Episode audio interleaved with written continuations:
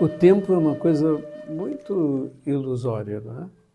Porque nós medimos o tempo por intervalos.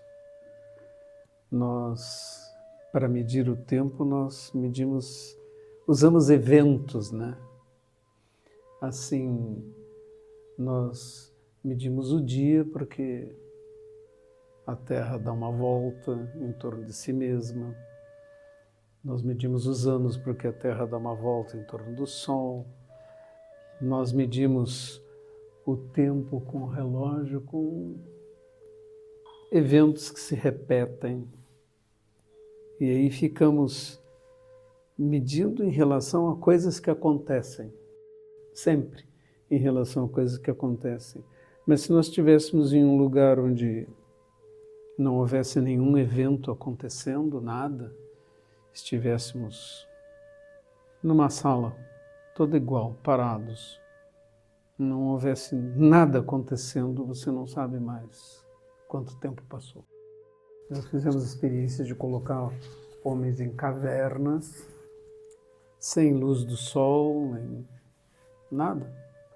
E que ele comesse quando sentisse fome, comida disponível, deitasse e dormisse quando sentisse vontade e tentasse se acertar assim.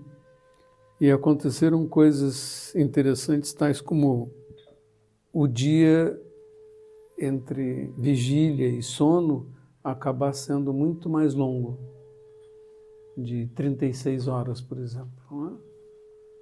Eu não sei bem quem fez essa experiência que acabou ampliando o dia para 36 horas, mas eu tenho a impressão que para mim seria reduzido, né?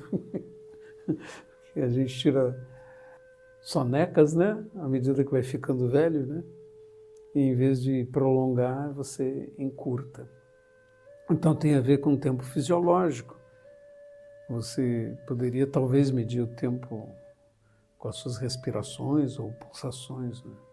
mas quando nós dormimos e acordamos, você só sabe se olha no relógio. Porque você pode adormecer numa viagem, por exemplo, e você pensa que dormiu um minuto, e as pessoas dizem, faz uma hora que você dormiu, né? você dormiu uma hora. Aí você não pode dizer nada, além de admitir o fato. Né? E se você sofrer um acidente e ficar desacordado, em estado de coma, por exemplo, pode ser que você acorde numa cama de hospital e alguém diga a você, você está em coma há 10 anos. Passaram-se dez anos. E isso já aconteceu com algumas pessoas. Portanto, o tempo não tem nada a ver com a nossa consciência do tempo. E pode acontecer de você sentar em zazen e, final, quanto tempo passou? Se for realmente um zazen de nível alto, ele vai parecer muito mais curto do que os 40 minutos né, que nós marcamos. E isso é muito interessante, porque significa que você desligou a sua consciência dos acontecimentos e o tempo deixou de ser importante para você. Algumas vezes pessoas me perguntam quanto tempo leva entre uma manifestação kármica, você morreu e nasce em alguma circunstância, em outro plano, nesse mundo, etc.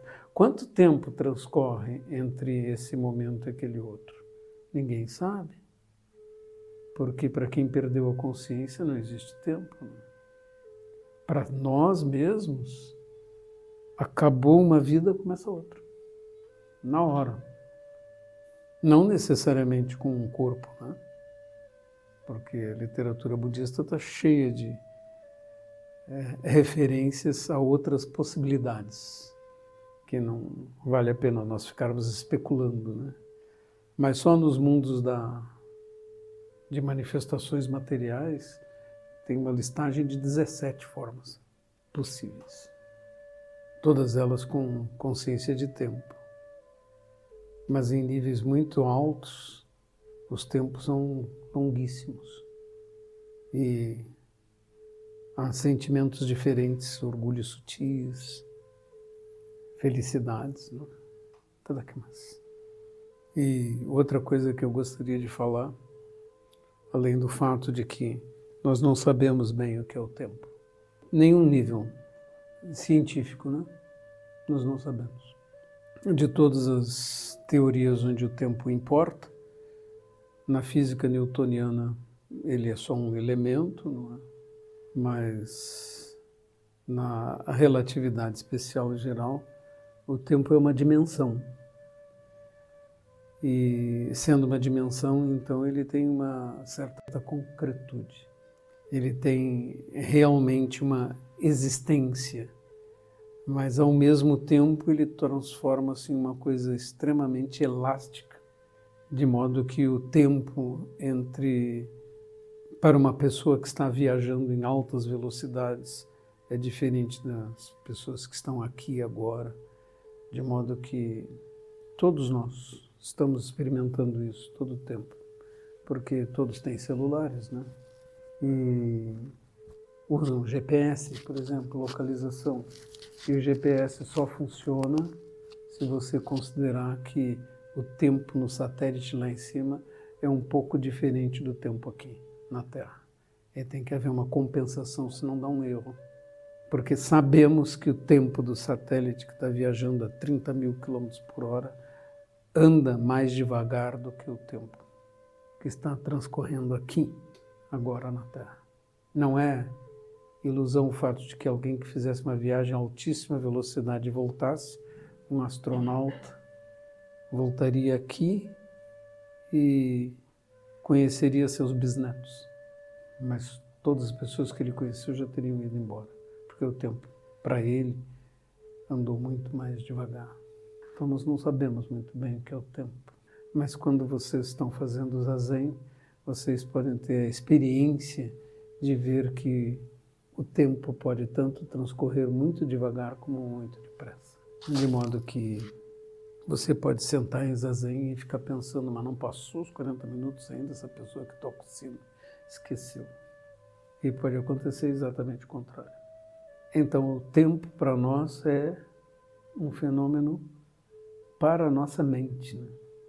E isso ilumina uma porção de questões da nossa vivência na, na Terra.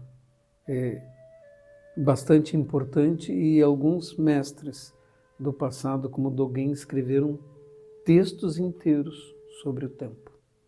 Dogen escreve um texto em que diz: tudo é tempo. Nós somos tempo. É, todo o tempo está contido em um único ponto e nele passado e futuro estão contidos. É uma ilusão que o tempo passa.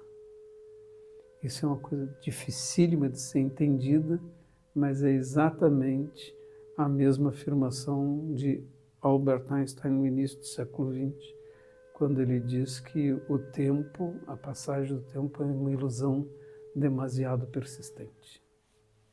É muito interessante que Dogen tenha escrito isso 700 anos atrás. E durante séculos ficou absolutamente incompreensível até o início do século XX, quando a teoria da relatividade especial começou a ser escrita e estamos usando agora nos nossos celulares.